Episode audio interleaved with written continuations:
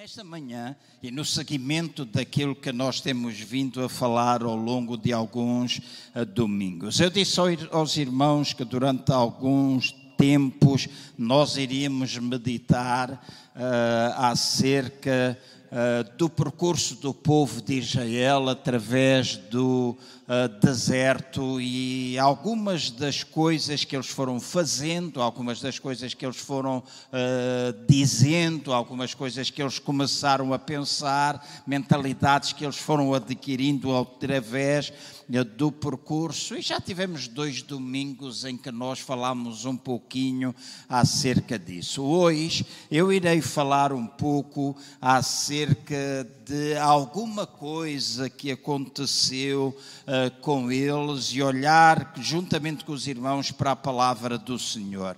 O título que eu dei é como é que eu posso evitar se sou um viciado.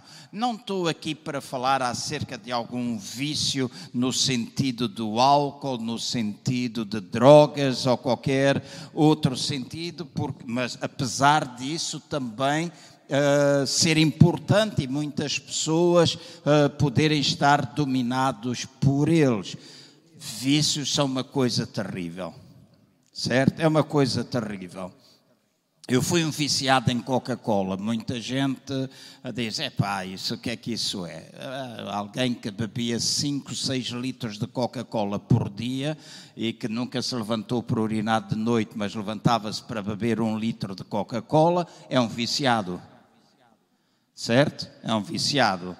A minha médica que está aqui sentada sabe que eu fiquei diabético por causa do açúcar da Coca-Cola. Um dia dei-me ao trabalho para ver uh, quantas, quantos quilos de açúcar eu ingeria através da Coca-Cola, né? porque nas latas tem lá a gramagem de açúcar que a Coca-Cola tem, e só em Coca-Cola eu ingeria 250 quilos de açúcar por ano.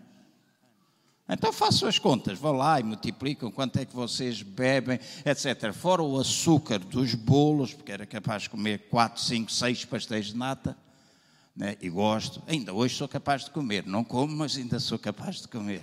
Não é assim? E jesuítas, a, a, a Fátima não está aqui, mas quando nós estávamos em Alvalade, a Fátima de vez em quando ia à rua e trazia-me um jesuíta lá de uma pastelaria, aquilo é que era um jesuíta à maneira né, assim com bom creme. Então, não estou a falar acerca desse tipo de vícios, mas de alguns outros que o povo de Israel foi adquirindo ao longo da caminhada e que muitas vezes nós também acabamos por ficar dominados eh, por eles. Por isso eu quero convidar os irmãos a abrir-se, faz favor, em 1 de Pedro, no capítulo 2, e seguirem a leitura eh, que eu vou fazer do versículo 19 e do versículo 20. Portanto, 1 de Pedro, capítulo 2, versículo 19 e versículo 20. Diz assim: Pois a pessoa é vista favoravelmente é aprovada, aceite e digna de gratidão, se aos olhos de Deus suporta a dor do sofrimento injusto. Afinal de contas, que tipo de glória há em si quando age erradamente e é castigado por isso, o suporta pacientemente? Mas se suporta pacientemente o sofrimento que resulta quando age corretamente e é imerecido, isto é aceitável e agradável a Deus. Isto é aceitável e agradável a Deus. Então, esta é a palavra que eu quero deixar ou partilhar com os irmãos nesta manhã. E, como eu disse, uh, não irei falar daqueles vícios normais, mas de alguma coisa que está relacionado com nossas atitudes, com a nossa forma de ser, de estar, e que vem no seguimento daquilo que o povo de Israel fez durante a passagem ou a travessia eh, do deserto. Neste verso que, nestes versos que nós acabamos de ler, e eu estou a ler, gostaria de mencionar isso, a leitura que eu estou a fazer é através de uma tradução que se chama Bíblia Amplificada. Então, amplia um pouco mais os versículos que nós estamos a utilizar, e normalmente é João Ferreira da Almeida, a tradução que nós mais usamos. Então, até nós aprendermos, escutem com atenção, até nós aprendermos a glorificar a Deus com a nossa atitude durante os tempos difíceis, jamais nós poderemos ser libertos. Quando nós olhamos para estes versos que nós lemos, torna-se claro para mim e para vocês que não é o sofrimento que glorifica a Deus, mas sim a atitude semelhante à de Deus no sofrimento que ele teve, que lhe agrada e que o glorifica. Então não é porque eu estou a sofrer que eu estou a glorificar a Deus, mas é a atitude que eu tenho durante os períodos de sofrimento isso é que agrada, isso é que glorifica o nome de Deus. E é aquilo que está escrito nestes versos que nós lemos. Então, se nós queremos receber alguma coisa através destes versículos, eu creio que aquilo que Deus quer que nós tenhamos, nós, se nós queremos receber aquilo que Deus quer que nós tenhamos, nós precisamos de ler de uma forma atenta esta palavra que, eu acabei de ler e ao mesmo tempo também digerir cada palavra, cada frase que aqui está. Eu tenho muitas vezes tentado e tenho feito isto ao longo dos anos e creio que à medida que o tempo vai passando, que algumas coisas estão tornando-se mais reais, mais revelação. A palavra de Deus não muda, mas à medida que nós caminhamos com Deus, à medida que nós nos vamos relacionando com eles, às vezes muitos dos versículos que nós já lemos anteriormente, anteriormente e que às vezes até tivemos uma ideia acerca dele, vai sendo transformado porque nós vamos adquirindo mais revelação. Certo? Vamos tendo mais revelação. Deixem-me dar uh, um exemplo. Nós muitas vezes citamos João 10, 10, porque Deus veio para trazer vida e abundância. O ladrão veio, se não veio senão para roubar, matar e destruir, mas Jesus veio para que nós tenhamos vida e a tenhamos em abundância. Nós declaramos e podemos, vamos dizer, expandir um bocadinho este versículo e dizer que o trabalho do nosso inimigo é roubar, matar e destruir. Mas se nós lermos este verso dentro do contexto dos capítulos anteriores e até posteriores, este ladrão não tem a ver com o inimigo Satanás, tem a ver com a lei. Façam um estudo dessa palavra. Olhem para os versículos que estão antes. Olhem para os capítulos que estão a seguir. E vamos perceber que a lei veio para roubar, matar e destruir. Mas Jesus, ele veio para dar vida e vida com abundância. A graça de Deus se manifestou na nossa vida. Então, nós muitas vezes e falamos, e não está errado dizer que o inimigo, o trabalho dele é destruir.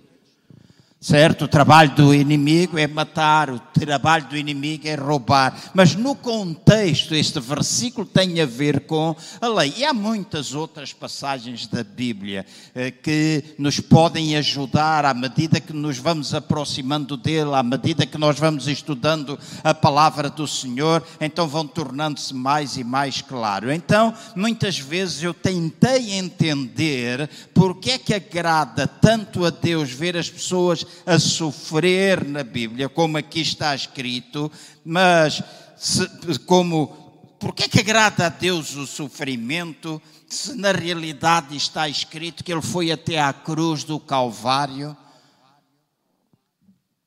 Para carregar as nossas dores, para carregar as nossas enfermidades, carregar o nosso pecado. E a gente dizia: ah, mas é bom o sofrimento, é bom o sofrimento, é bom o sofrimento. Há muita gente que diz: o sofrimento não faz parte de um filho de Deus, e há outros que dizem: ah, pois o sofrimento tem de ser feito dessa maneira na nossa vida. E eu e vocês entendemos que, enquanto cristãos, nós, por vezes, sofremos. Mas não é o nosso sofrimento que na realidade agrada.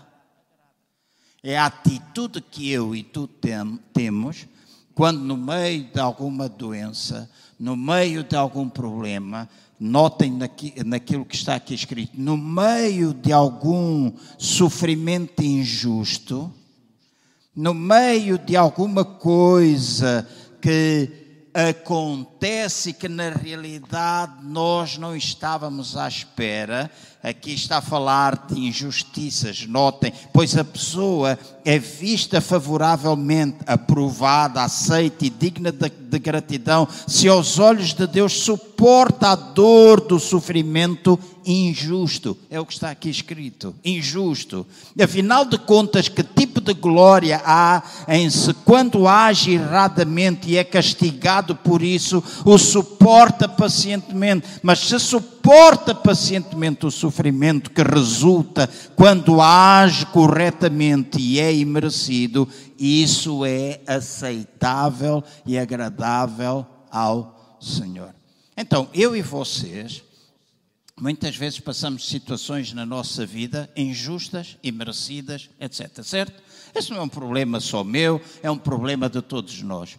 Eu gosto muitas vezes de utilizar, e eventualmente alguns já me ouviram dizer isto algumas vezes. Há muitas pessoas, às vezes, que eu conheço e que dizem: Ah, aquele traiu-me, traiu-me, traiu-me, traiu-me e fez esta traição, etc. E eu digo quase sempre assim: todos nós já sofremos o beijo do Judas, mas um dia ou outro, se calhar, já demos o beijo do Judas também.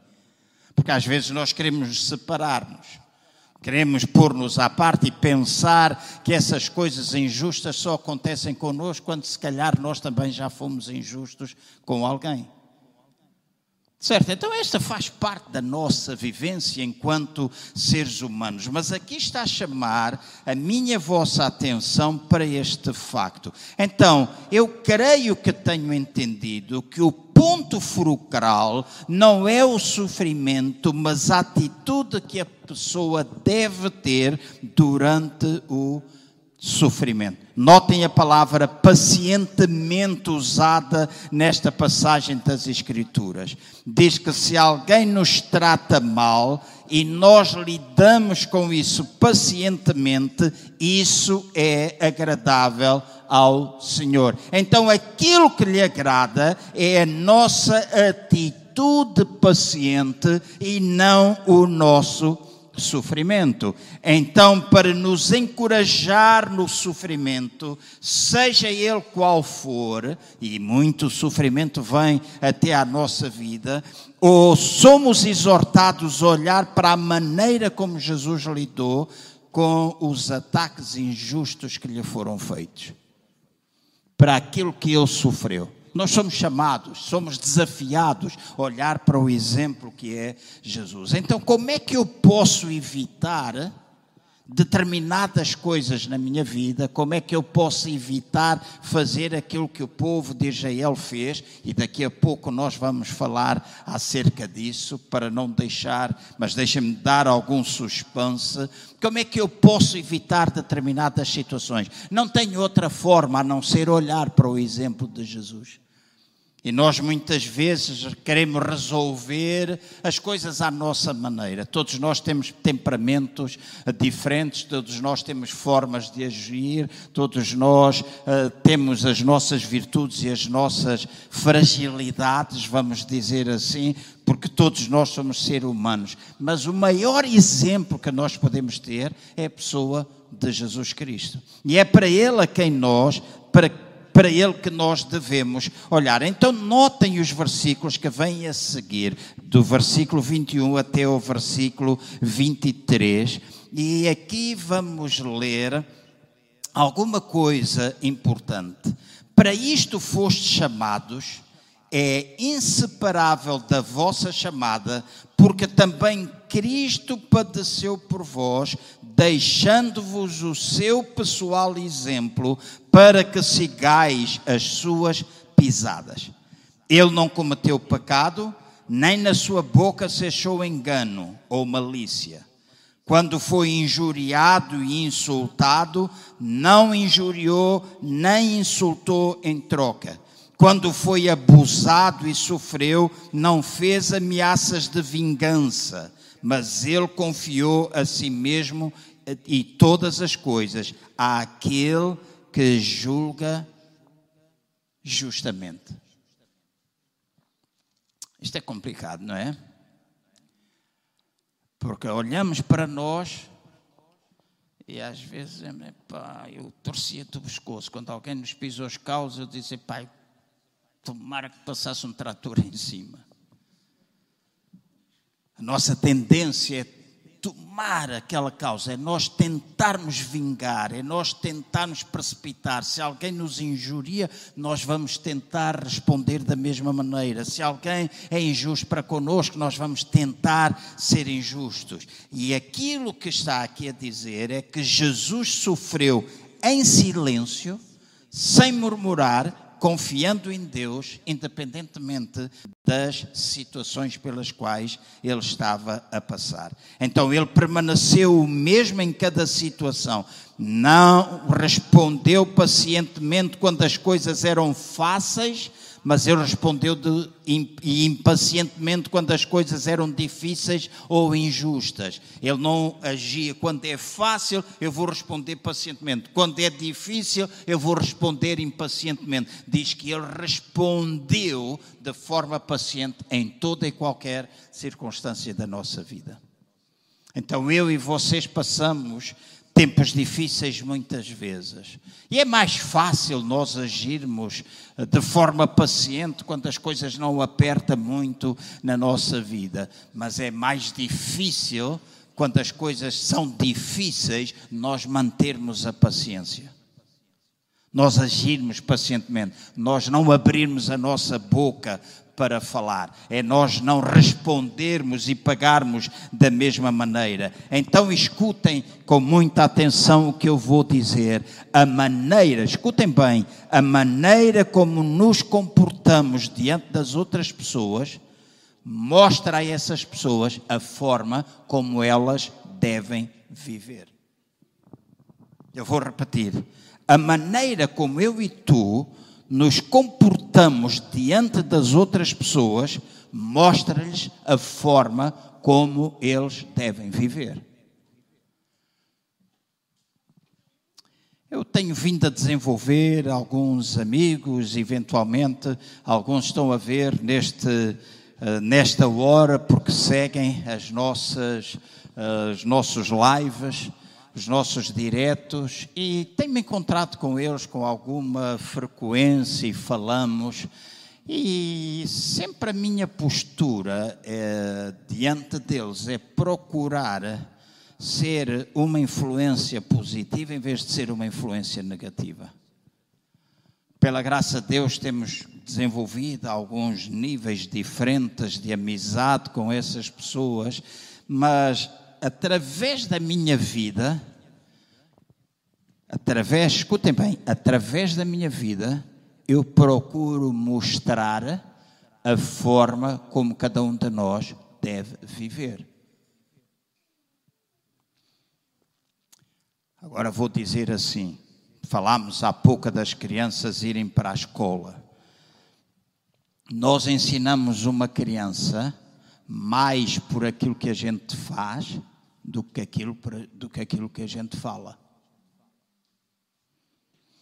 Então, a maneira como nós podemos ensinar uns aos outros não é tanto por aquilo que a gente fala, mas através daquilo que nós vivemos. Então, ensinamos mais pelo exemplo do que por palavras eu e vocês temos a responsabilidade de ser epístolas vivas para todos os homens. Nós temos a responsabilidade de ser luz que brilha no meio das trevas, que ilumina, que transforma. E onde a luz chega, acaba com trevas, acaba com aquilo que não é agradável, acaba com a escuridão. Essa é nossa função. Não é simplesmente clarear, mas é trazer influência. É destruir trevas. E isso nós fazemos através do nosso exemplo, através da nossa vivência. E se nós queremos, escutem bem, se nós queremos, queremos não é no sentido de querer, mas no sentido de querer. Se nós queremos alcançar pessoas, se nós queremos ser influência neste mundo, eu e vocês precisamos ter muito cuidado com aquilo que a gente fala, e neste caso muitas vezes naquilo que a gente escreve, mas temos de ter atenção à forma como eu e vocês vivemos. Eu sempre digo isto com muita, muita gratidão a Deus. Meu pai já não está vivo, partiu para o Senhor, a minha mãe está ah, numa situação bem complicada por causa da idade, já muitas vezes não reconhece ninguém, etc, etc, etc. Mas eu lembro de muitas virtudes que o meu pai e que a minha mãe tinham. Lembro-me de muitas coisas que faziam parte da nossa educação, mas eu digo isto muitas vezes a várias pessoas. Uma das coisas que eu tenho como belo exemplo do meu pai e da minha mãe é nunca ter ouvido, enquanto eu era pequeno e adolescente, os meus pais falarem mal da igreja. Nunca ouvi. E tem uma boa memória, eu nunca ouvi. E por causa disso, creio que eu e a minha família servimos ao Senhor. A igreja é perfeita? Não, e não é. Quando eu falo igreja, não estou a falar quatro paredes, isto não é igreja, isto é um lugar onde a gente se reúne. Igreja somos nós, pessoas. Então, meu pai e a minha mãe provavelmente tinham coisas que não gostavam na igreja. Como se calhar tu também não gostas e não és obrigado a gostar de tudo. Mas tens de respeitar, tens de honrar, tens de seguir a palavra, etc. Nós não estamos aqui. Eu não estou tão pouco a pensar que qualquer pastor agrada toda a gente na igreja. Oh, nada, isso é é utopia. Mas há uma coisa que eu aprendi com os meus pais: nós não falamos em frente aos nossos filhos mal da igreja. Eles, se falassem alguma coisa que estivesse errado, eles podiam falar dentro do quarto deles. E eu creio que este foi o maior exemplo que eles puderam dar do que é que é nós amarmos a igreja. Isto hoje, hoje está silencioso. Isto é garrafa, esta. Não faz mal, não faz mal. Amém? Então, eu e vocês somos chamados para a humildade, mansidão e paciência. Siga a leitura que eu faço em Efésios capítulo 4, versículo 1 e 2. Portanto, não precisa. Portanto, como prisioneiro do Senhor, apelo e rogo-vos que andeis leveis uma vida como é digna da divina vocação com que fostes chamados, com um comportamento que dá crédito à mensagem do culto a Deus, em que essa mensagem se torna a vossa vida, com uma mente totalmente despretensiosa, humildade e mansidão, altruísmo, bondade, brandura, com paciência suportando-vos uns aos outros e sendo condescendentes, porque vos amais uns aos outros. É o que está escrito na palavra. Então aqui está a dizer que eu e vocês devemos levar uma vida, uma vida que é digna da vocação com que nós fomos chamados, com um comportamento que dá crédito à mensagem que nós pregamos. E a razão porque isso deve acontecer é porque nós temos uma mente que não é pretensiosa, mas nós somos humildes, nós temos mansidão, nós somos altruístas, temos bondade, temos brandura, com paciência e nos suportamos uns aos outros. E suportar uns aos outros não é simplesmente aguentarmos uns aos outros, é nós apoiarmos uns aos outros para que as pessoas possam crescer. Então não é simplesmente um suportar suporto. Epá, eu tenho de suportar aquele tipo. Ele não é eu tenho de suportar, eu tenho de aguentar com ele. Não é simplesmente, não é isto que a palavra de Deus está a dizer. A palavra de Deus está a dizer que eu e vocês nos devemos suportar, encorajar uns aos outros. E essa era alguma coisa que eu vou puxar para aqui. Esta é alguma coisa que o povo de Israel não fazia, ou que o povo de Israel não fez. Então, todos os dias, eu e vocês vamos encontrar situações na nossa vida familiar, na nossa vida profissional, nós vamos encontrar na nossa vida escolar, aqueles que estudem, nós vamos encontrar muitas oportunidades de nós vivermos situações em que a humildade, em que a mansidão e a, e a, e a paciência podem ser desenvolvidas. Eu creio que muitas pessoas ao nosso redor estão a tentar encontrar Deus e aquilo que lhes mostramos é muito mais importante do que aquilo que nós lhes dizemos. Claro que é importante nós compartilharmos verbalmente no Evangelho, mas fazer isso e negar aquilo que nós falamos com uma vida ou com um comportamento que não lhes diz nada, não tem valor algum. Então, eu tenho, como eu disse, estudado este percurso do povo de Israel tenho procurado olhar para aquilo que a palavra diz, para as diferentes formas como eles foram vivendo e comportando-se na travessia do deserto. E muitas vezes nós atravessamos desertos na nossa, na nossa vida. Tenho olhado para isso e aprendido daqui algumas lições. E também pensado muito na igreja que nós somos e que queremos ser pensado muito na forma como nós podemos alcançar pessoas.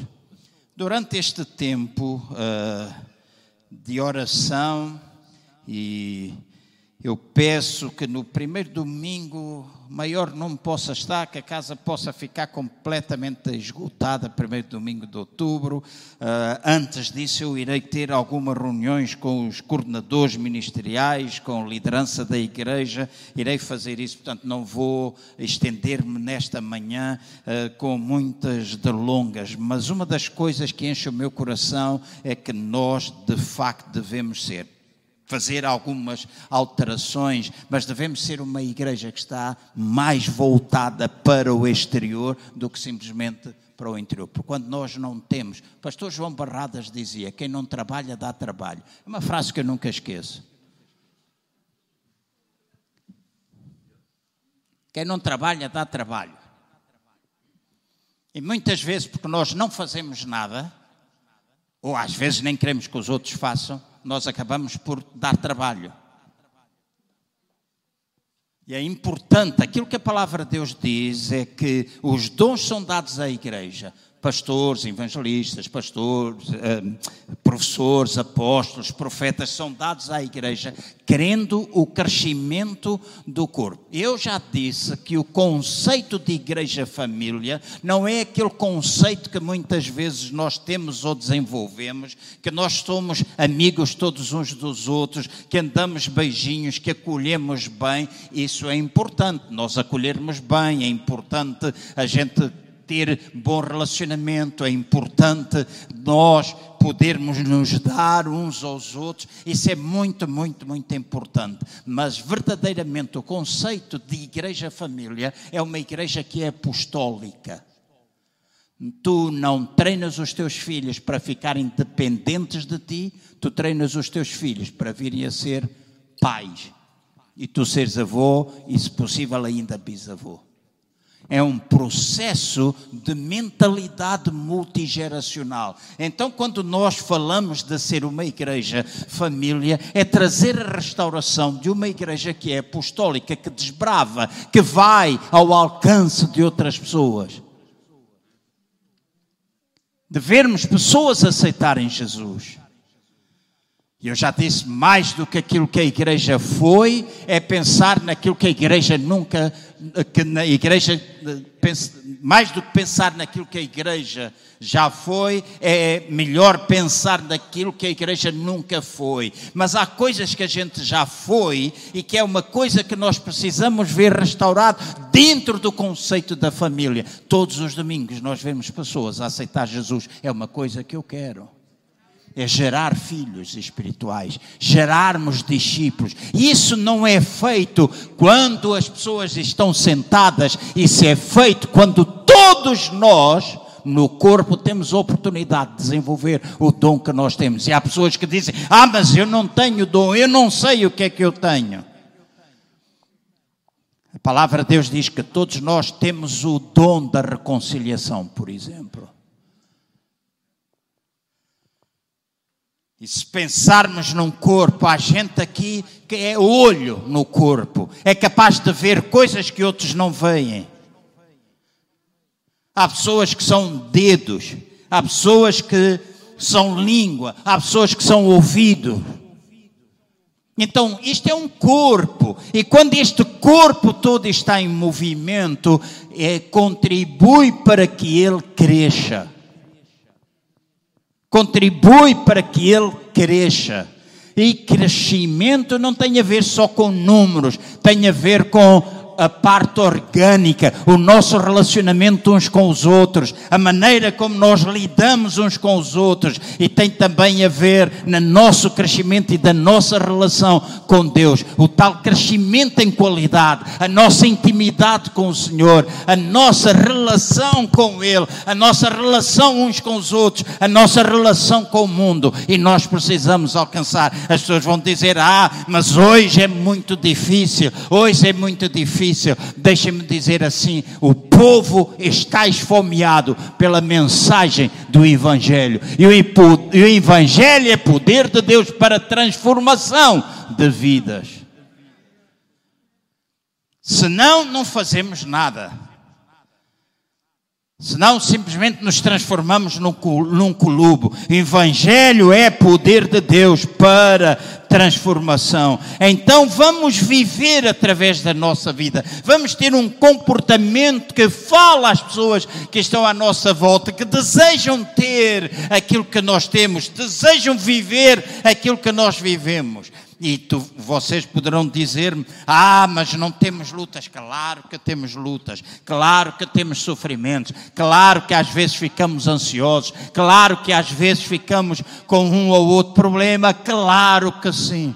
Mas a nossa atitude vai determinar a bênção.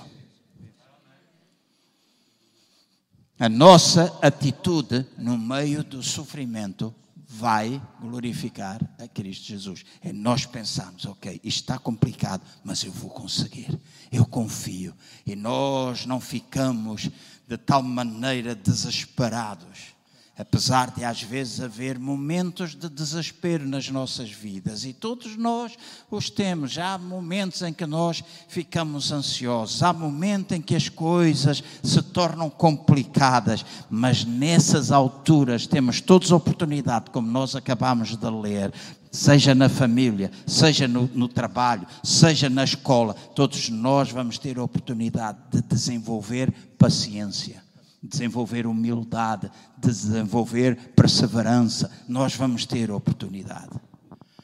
E agora vamos entrar diretamente naquilo que é o povo de Israel, o que é que o povo de Israel fez, o que é que e fazer aqui algumas comparações bíblicas. Eu vou começar por vos falar acerca de um homem chamado José e a forma como ele sofreu pacientemente o sofrimento. Salmo 105, versículo 17 ao versículo 19. Salmo 105, versículo 17 ao versículo 19.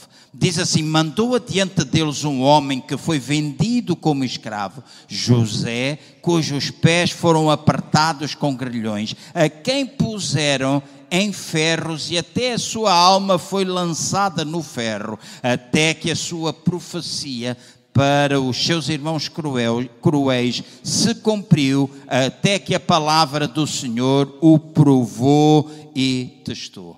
Então, como exemplo do Velho Testamento, eu penso que em José foi José que foi injustamente maltratado pelos seus irmãos. Diz que o venderam como escravo e disseram ao seu pai e à sua mãe de que ele tinha sido morto por um animal selvagem.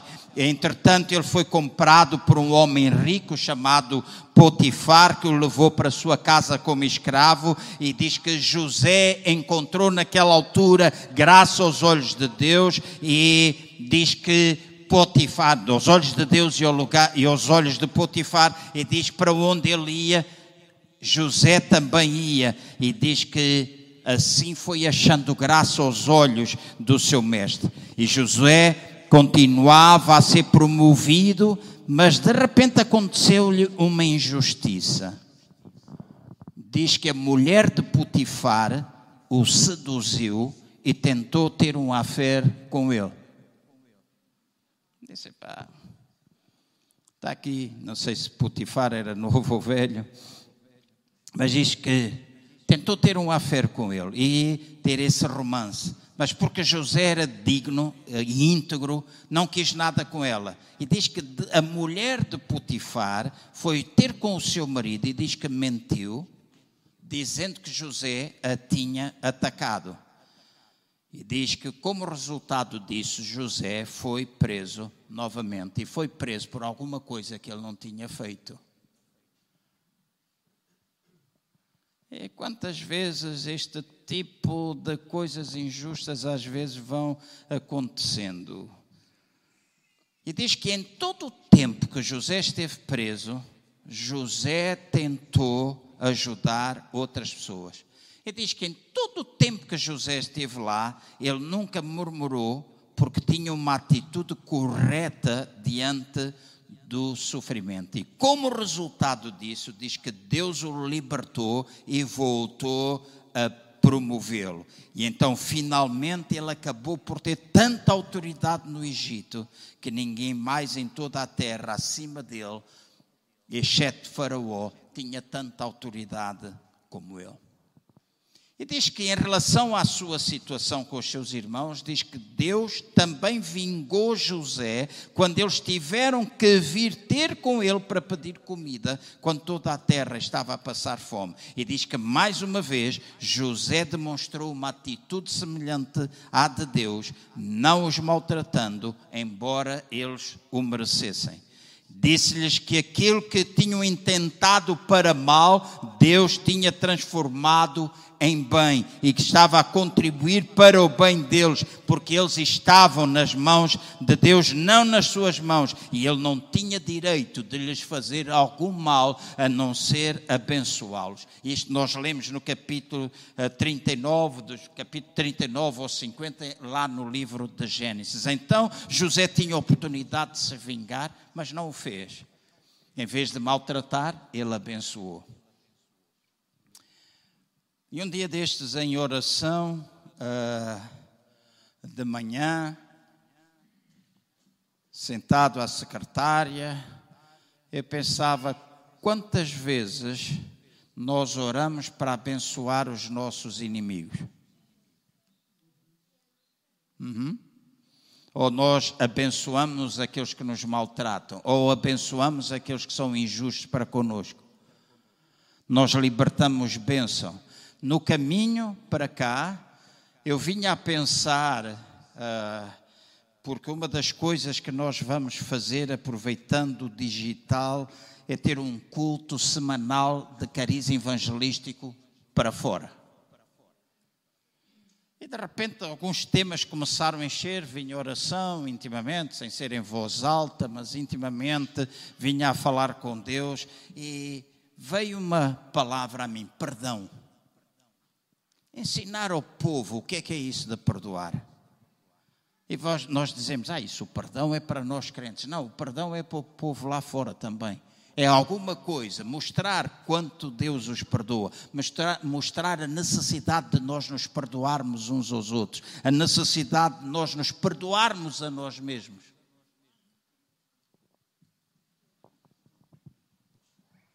Então, José ele manteve esta atitude correta, ele abençoou os seus irmãos em lugar de os maltratar. Agora leiam, se faz favor, em 1 Coríntios capítulo 10, versículo 9 e o versículo 11. Diz assim: Não devemos tentar o Senhor ou testar a sua paciência, tornar-nos uma tribulação para ele, avaliá-lo criticamente e explorar a sua bondade, como alguns deles fizeram e foram mortos pelas serpentes venenosas. E esta, esta história está em Números no capítulo 21, no versículo 6, eh, versículo 5 e versículo 6. Depois diz: não murmurar descontentes, como alguns deles fizeram, e foram totalmente consumidos pelo destruidor, a morte. Tudo isto lhes aconteceu como um símbolo como um exemplo e aviso para nós, foram escritas para nos admoestar e nos preparar para uma ação correta, segundo a boa instrução, nós em cujos dias os séculos alcançaram o seu clímax, o seu período de consumação e de conclusão. Então, nestas passagens que eu acabei de ler, rapidamente podemos perceber a diferença entre José e os israelitas lá no deserto. Diz que José não, murmurou em relação a nada, enquanto a única coisa que eles sabiam fazer era murmurar Qualquer coisa que lhes acontecia, eles lamentavam. Qualquer coisa que eles eh, lhes ia eh, acontecendo enquanto caminhavam, eles resmungavam. E a Bíblia é muito específica em relação àquilo que é murmuração, resmungar, censurar constantemente. E este é o tipo de vício que nesta manhã eu gostava de dizer como é que nós nos podemos livrar deles. Porque às vezes é tão fácil a gente censurar, estamos sempre a censurar e cada vez mais há gente que censura, que murmura, que critica e vemos isso na nossa sociedade. Infelizmente, às vezes vai espetando grilhões, também tem o seu picar dentro da igreja, porque nós somos todos seres humanos, mas diz que o povo era a única coisa que sabia fazer, era murmurar. Como é que nós podemos evitar isso se nós somos viciados em fazer isso? Ou se formos viciados em fazer? A mensagem é bastante clara. A murmuração dos israelitas abriu uma porta para o inimigo entrar e os destruir. Deviam ter apreciado a bondade de Deus, mas não o fizeram e por isso pagaram o preço. Então escutem-me, irmãos, escutem-me, igreja, aqui e nas casas. Se nós queremos, na realidade, ver alguma coisa ser mudada, transformada, se nós queremos alcançar pessoas, nós precisamos prestar atenção a estas coisas. Eu, nesta manhã, não estou aqui a dar-vos beijinhos no sentido espiritual, não estou aqui a dar-vos alguma coisa simplesmente para animar os irmãos. Às vezes nós temos de usar a festinha, outras vezes temos de dar uma sacudidela no rabiosque, às vezes nós temos de picar para espicaçar. Estamos aqui a ser exortados se na realidade nós queremos ver algo transformado, se nós queremos ser mais e mais influência, se nós queremos alcançar pessoas, alguma coisa que nós precisamos aprender é não a viver como o povo de Israel vivia.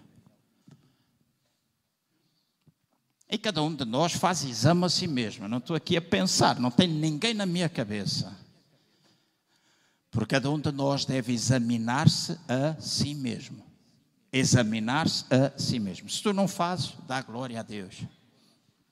Mas examina-te a ti mesmo e essa murmuração constante do povo de Israel, essa crítica, essa resmunguice constante, não trazia cura, não trazia liberdade. Então, eles tiveram de pagar o preço eh, disso. Então, é-nos dito que a narração completa do seu, do seu sofrimento e morte foi escrita para nos mostrar o que nos pode acontecer. Eu não refiro à morte física, refiro a uma morte espiritual, uma morte que traz sequidão, o que traz mornidão, o que traz com que a igreja perca a sua eficácia, que a igreja se transforme em estéril. Isto foi escrito para nosso exemplo para que nós não façamos assim. Então, se eu e vocês não murmurarmos com a nossa boca, oh, deixem-me pôr assim desta forma: eu e vocês não murmuramos com a nossa boca se primeiramente não tivermos murmurado com os nossos pensamentos. Porque a boca fala daquilo que o coração está cheio. E são os pensamentos que fazem as coisas baixar ao coração. Então, se em lugar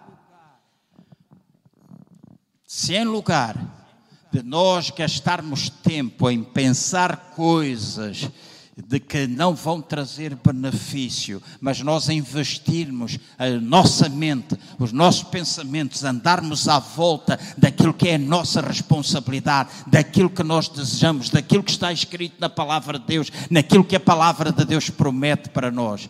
Claro, nós não temos de deixar de resolver problemas, claro que nós não temos de deixar de que as coisas andem de qualquer maneira. Não, eu não estou a dizer isso. Eu estou a dizer de eu e tu investirmos tempo para que a nossa mente seja renovada pela palavra de Deus. E se a nossa mente é renovada pela palavra de Deus, o que vai encher o nosso coração são os pensamentos de Deus, são o exemplo de Jesus que vai passar a encher o nosso coração e a nossa forma de nos comportar será idêntica a dele.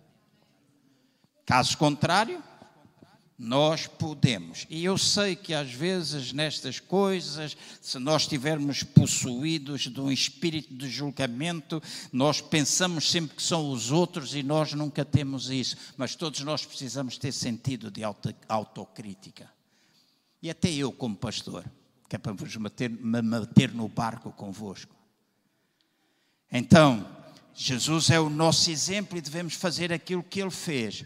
Os israelitas murmuraram e permaneceram no deserto. Jesus louvou e ressuscitou do, dos mortos. E neste contraste podemos ver o poder do louvor e ações de graças e também ver o poder da murmuração. São dois poderes que estão em contraste. Se queixar, se resmungar, murmurar, e censurar tem poder, mas é um poder negativo. Então, quando nós louvamos, quando nós entregamos, quando nós prestamos homenagem a Deus, quando nós pedimos graça e sabedoria, quando nós nos centramos naquilo que é o nosso ministério, naquilo a que nós somos chamados, quando nós fazemos aquilo que é correto nós fazermos de acordo com o exemplo de Jesus e de acordo com aquilo que está escrito, então nós, nós vamos progredir e se estivermos no deserto, nós vamos deixá-lo. Nós vamos deixá-lo. E vamos deixá-lo rápido. E esse não é o trabalho de A, B, C, Y, Z. É um trabalho de todos nós é um trabalho da nossa maturidade, do desenvolvimento da nossa maturidade. Filipenses no capítulo 2, no versículo 14 e 15 diz assim: Fazei todas as coisas sem resmungar, censurar e murmurar contra Deus e sem questionar e duvidarem entre vós próprios, para que sejais irrepreensíveis e sinceros, inocentes e puros, filhos de Deus sem mancha, inculpáveis no meio de uma geração corrompida e ímpia, espiritualmente pervertida e, e perversa, entre a qual eh, entre a qual resplandeceis como luzes brilhantes, estrelas ou faróis brilhando claramente no mundo que está em trevas. Então o mundo tem como cultura o resmungar, o queixar. Pois resmunga-se por tudo e por nada, as pessoas murmuram por tudo e por nada, queixam-se por tudo e por nada e não são capazes de mostrar gratidão para com os outros. Já agradeceste dois a Deus por alguma coisa? A gratidão é um hábito na tua vida? Tu agradeceres é um hábito. Pessoas às vezes me dizem, ah, você pede, agradece muitas vezes, você diz obrigado, não tem de dizer obrigado. Eu digo, não, eu tenho de dizer, se alguém me abençoa, eu tenho de dizer obrigado. Todos os dias eu tenho de dar graças a Deus pela vida. Todos os dias eu tenho de dar graças a Deus pela família. Todos os dias eu tenho de dar graças por aquelas coisas que fazem parte. Dar graças pelos irmãos, dar graças pela igreja, dar graças pela oportunidade que nós temos de pregar o Evangelho de forma livre. Dar graças a Deus no meio de todas as situações difíceis que nós vivemos. Então, o desenvolvimento de uma vida de gratidão vai tirar-nos no deserto e vai ser um contraste com aquilo que acaba por ser censura, murmuração e coisas do género. E aqui está a saída, aqui está a forma como nós podemos evitar viver dentro destes vícios todos que nós vivemos às vezes. Não podemos levar a nossa vida só a falar mal porque às vezes parece um bicho que mordeu algumas pessoas. Parece que não há nada de bom, parece que não há nada de agradável na vida das outras pessoas. E eu muitas vezes digo, porque aquelas pessoas que às vezes pensam que não há nada de bom na igreja, e na igreja dos outros tudo é que é bom, e na nossa não há nada de bom, e se calhar não é bom porque tu estás lá.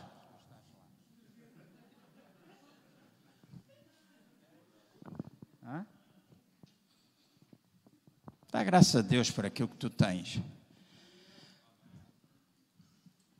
Vocês dizem, está conformado? Não. Volto a dizer, não. Quero mais? Quero. Vejo, vejo. Visiono, visiono. E às vezes aquilo que eu vejo com os olhos naturais não é aquilo que eu vejo com os olhos espirituais. E muitas vezes acontece isso. Mas eu dou graças não por aquilo que eu vejo com o natural, mas eu vejo por aquilo que eu vejo pelo espiritual. Dar graças por isso saber para onde é que nós vamos, saber aquilo que nós queremos, saber naquilo que Deus nos pode tornar, não com insatisfação, porque muitas vezes nós desejamos o novo e é fruto simplesmente da nossa insatisfação. O novo é alguma coisa fresca que Deus traz a cada um de nós. E o novo, eu já disse, às vezes é o ressuscitar de coisas do passado, mas às vezes nós fazermos coisas totalmente diferentes, alguma coisa que nós nunca fizemos no passado. Por isso eu disse, é melhor pensar naquilo que nós nunca fomos do que aquilo que nós já fomos. Mas temos de dar graças a Deus, dar graças pela igreja que tu tens, dar graças a Deus pelo pastor, dar graças a Deus pelos ministérios. Já pensaram quão infantis nós somos se formos ingratos e não agradecermos por tudo aquilo que nós temos? Ou infantis quando nós nos separamos uns dos outros? Eu estava a orar e tomei já uma série de notas e vou preparar algumas mensagens. E foi alguma coisa bem forte para falar à igreja. E falar à igreja, nós vamos fazer alguma coisa diferente. Para nós podermos, de alguma forma, nos edificarmos uns aos outros. Não será direto, será através de um grupo privado. Mas falar acerca de 1 Coríntios, a divisão das pessoas em grupos. É uma infantilidade. Quando nós, que somos um corpo, dizemos os outros e nós. É infantilidade, é fralda borrada.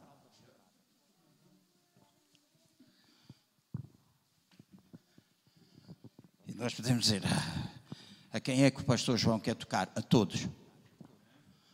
Porque até mesmo aqueles que são mais espirituais, às vezes os outros. Aqui não há noutros, é nós. És marido e mulher, tu não vais dizer aquilo é teu, aquilo é meu. Não, é nosso.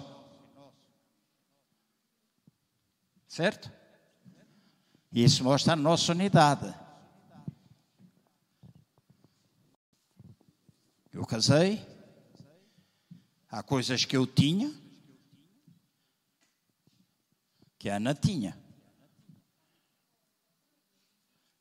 E quando eu me refiro, eu não digo aquilo é meu, eu digo aquilo é nosso.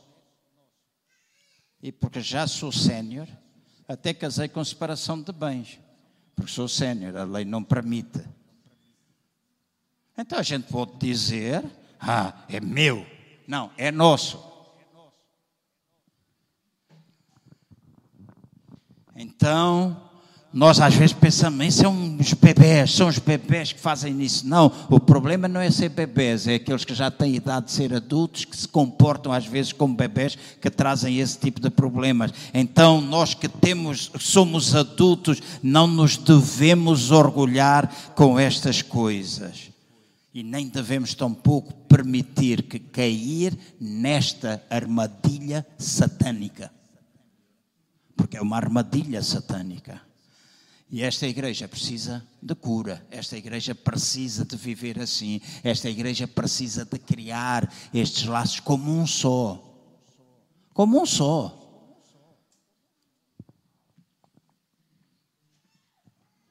Dons diferentes, sim. Eu prego de uma maneira, o Jorge pega do outro, Paulo Cardoso pega do outro, Rui pega do outro. Mas eu não tenho aqui adeptos eu prego para uma igreja. Que são todos. Amém? Tem adeptos.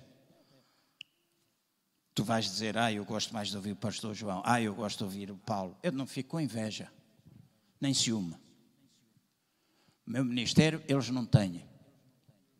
Aquilo que eu posso fazer, os outros não fazem. Aquilo que eles fazem, eu não faço. Tenho a minha maneira de ser, tenho a minha maneira de ser. Tenho uma chamada, tenho uma chamada, sei para onde é que eu quero ir e cumpri-la. Sei o que é que eu quero daqui a um ano e meio, dois anos, eu sei. Tendo vida, e eu espero tê-la até muitos anos, até ser bisavô. Trisavô? É, é possível. A minha, a minha bisavó morreu com 104, portanto viu dois, três netos. É, então, sou de boa cepa. Então, nós precisamos, irmãos e amigos, despertar para estas coisas Evangelho, já disse há pouco, é poder de Deus para transformação. Não é só boas novas, beijinhos e abraços. É também nós nos disciplinarmos a nós mesmos, nós nos corrigirmos entre nós, nos ajudarmos uns aos outros. E se nós não gostarmos de ouvir estas coisas e vimos à igreja simplesmente por uma coisa em que a gente espera, não é porque nós temos comichão ou a palavra faz comichão nos teus ouvidos, como está escrito. Porque nós precisamos. Evangelho não é só essa coisa de. Então nós precisamos crescer, nós precisamos entrosar. O povo de Israel fez assim e diz que tudo isto está escrito para meu e vosso ensino. E depois diz que façam conforme há de exemplo na palavra para que não morram no deserto, para que não fiqueis estéreis. E depois nós dizemos: Ah, nós, nós vamos crescer, ah, nós vamos. Não cresce nada, não nasce nada, porque se tu és estéril, não nasce. Então nós precisamos e temos de começar primeiramente na nossa mente, na forma como nós pensamos uns dos outros, ou como nós pensamos das pessoas que estão lá fora, como nós pensamos das pessoas na nossa família. dos nossos irmãos em Cristo. Nós precisamos mudar isso para que aquilo que começa a encher o nosso coração seja de exemplo para nós podemos fazer e só há prejuízo se nós não formos capazes de o fazer. Mas eu creio que é possível se todos nós determinarmos que vai ser assim. Se nós querermos que vai ser assim. É um corpo em movimento, é um corpo quando os membros fazem a sua parte, que não é igual a todo. Eu costumo dizer, tenho cinco dedos na mão, eu nunca. Eu vou dar estes exemplos. Né? Eu, se quiser tirar um macaco do nariz, e às vezes aparece um macaco do nariz, eu nunca utilizo este dedo. É grande demais para entrar dentro. Nem este. Só se for para fazer assim. Se o macaco ficar pendurado à entrada do nariz. Então, cada dedo tem sua função. Há coisas que eu só faço. Eu não consigo abrir uma garrafa normalmente usando a mão direita. Eu abro as garrafas, eu agarro com a mão direita e abro a garrafa com a mão esquerda. E, no entanto, eu não consigo aguentar um prato de sopa cheio com a mão esquerda. Se eu pegar num prato de cheio de sopa e ficar com ele assim, eu começo a tremer, tal e qual como eu tremo com esta, estamos já aqui a fazer dificuldade, porque eu parti o braço aqui e aqui quando eu era miúdo. Era traquinas, parti cabeça em dois sítios. Não perdi força. No outro dia estava a pensar, mas quando eu vou às compras, eu consigo. E penso, como é que este braço, que eu não consigo aguentar um prato de sopa cheio e fico assim a tremer, e com este eu consigo aguentar, como é que eu só consigo abrir e fazer força de abrir a garrafa com, com a mão esquerda, e como quando eu vou às compras, o mais pesado, eu uso o braço esquerdo. Isso mete-me confusão. Mas é assim que acontece comigo. Se calhar contigo é diferente, mas na realidade o que é importante é que todos nós precisamos ir às compras e usar o braço que a gente quiser. Nós precisamos uns dos outros, nós precisamos uns dos outros, nós temos de aprender a trabalhar como um só. Como um só com os dons diferentes, maneiras diferentes de ser, maneiras diferentes de fazer, e não há preferência do A ou do B, somos todos um. Para mim, tudo é valioso, porque eu não penso no individual, eu penso no coletivo, eu penso igreja. Então não é importante. Posso dizer obrigado hoje, eu não preciso andar a fazer sempre festinhas ao Emanuel. Já lhe disse várias vezes que eu amo o Emanuel, já lhe disse várias vezes que o Emanuel tem um dom, uma chamada a Deus. Já lhe disse. De vez em quando eu digo, mas não precisa andar sempre para alimentar o ego dele. Ele tem de saber que ele é. Então nós precisamos mudar a nossa forma de pensar. Então, não temos de nos apoquentar, de nos angustiar, mas nós orarmos e dar graças a Deus. Filipenses 4:6 e vou terminar. Não vos angustieis ou andeis ansiosos por coisa alguma, mas em todas as circunstâncias e em tudo pela oração e súplica, pedidos definidos com ações da graça, continuar a tornar conhecidas as vossas petições diante de Deus. Então o apóstolo Paulo ensina-nos a resolver os nossos problemas. Diz que nós devemos orar com ações de graças em todas as circunstâncias. Então, se nós demonstrarmos de gratidão, nós vamos ultrapassando problemas. E dá graças por todos, dá graças pelo teu irmão, até por aquele que às vezes é chato. É irmãos chatos às vezes, certo? Não conhecem nenhum? Diz, eu não sou. Diz para ti, eu não sou. Há coisas, mas nós precisamos ir deixando e descobrindo que a paciência não é a capacidade de esperar, mas a capacidade de nós mantermos uma boa atitude enquanto espero. E termino dizendo: pedindo a vossa atenção. Eu creio sinceramente que hoje Deus nos quer dar revelação em como é perigoso ceder a nossa mente e a nossa boca ao inimigo para nos inspirar a fazer tais coisas. Eu espero, e a minha oração tem sido que o Espírito Santo de Deus possa trazer revelação ao teu coração e te inspire a tu não entregares a tua mente nem a tua boca àquilo que o inimigo pretende fazer. E muitas vezes ele tenta inspirar-nos a fazer essas coisas. Mas se eu e tu, a partir de hoje, orarmos com ações de graças, passarmos mais tempo a agradecer, mais tempo a orar pelas pessoas. E para orar, tu não precisas dizer, oh irmão, eu não tenho quatro horas para orar de joelhos. Eu oro de vez em quando de joelhos. A maior parte das vezes eu oro de pé, sentado, a conduzir. Qualquer lugar serve para orar. Eu posso estar aqui a andar e no meu íntimo estar a, a utilizar a linguagem do Espírito Santo e vocês não sabem. Agora com a máscara, quando eu ando pelas ruas de Aveiro, eu vou falando e utilizo a linguagem do Espírito Santo. E no meio de tanto estrangeiro, diz: Olha, mais um, este não sei o que é que ele está a falar. E há a possibilidade de nós irmos desenvolvendo. E quanto mais nós desenvolvermos isto, menos a nossa mente fica tomada por essas coisas então nós somos capazes de ir abandonando o deserto.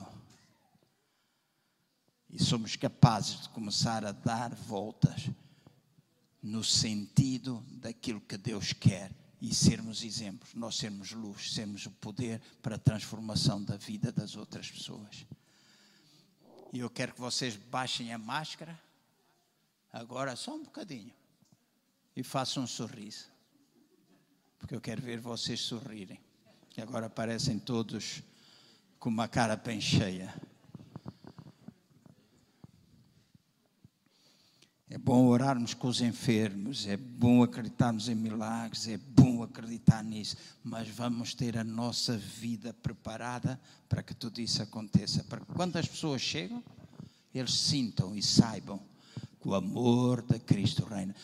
Todo mundo conhecerá que sois discípulos de Jesus, se vos amardes uns aos outros.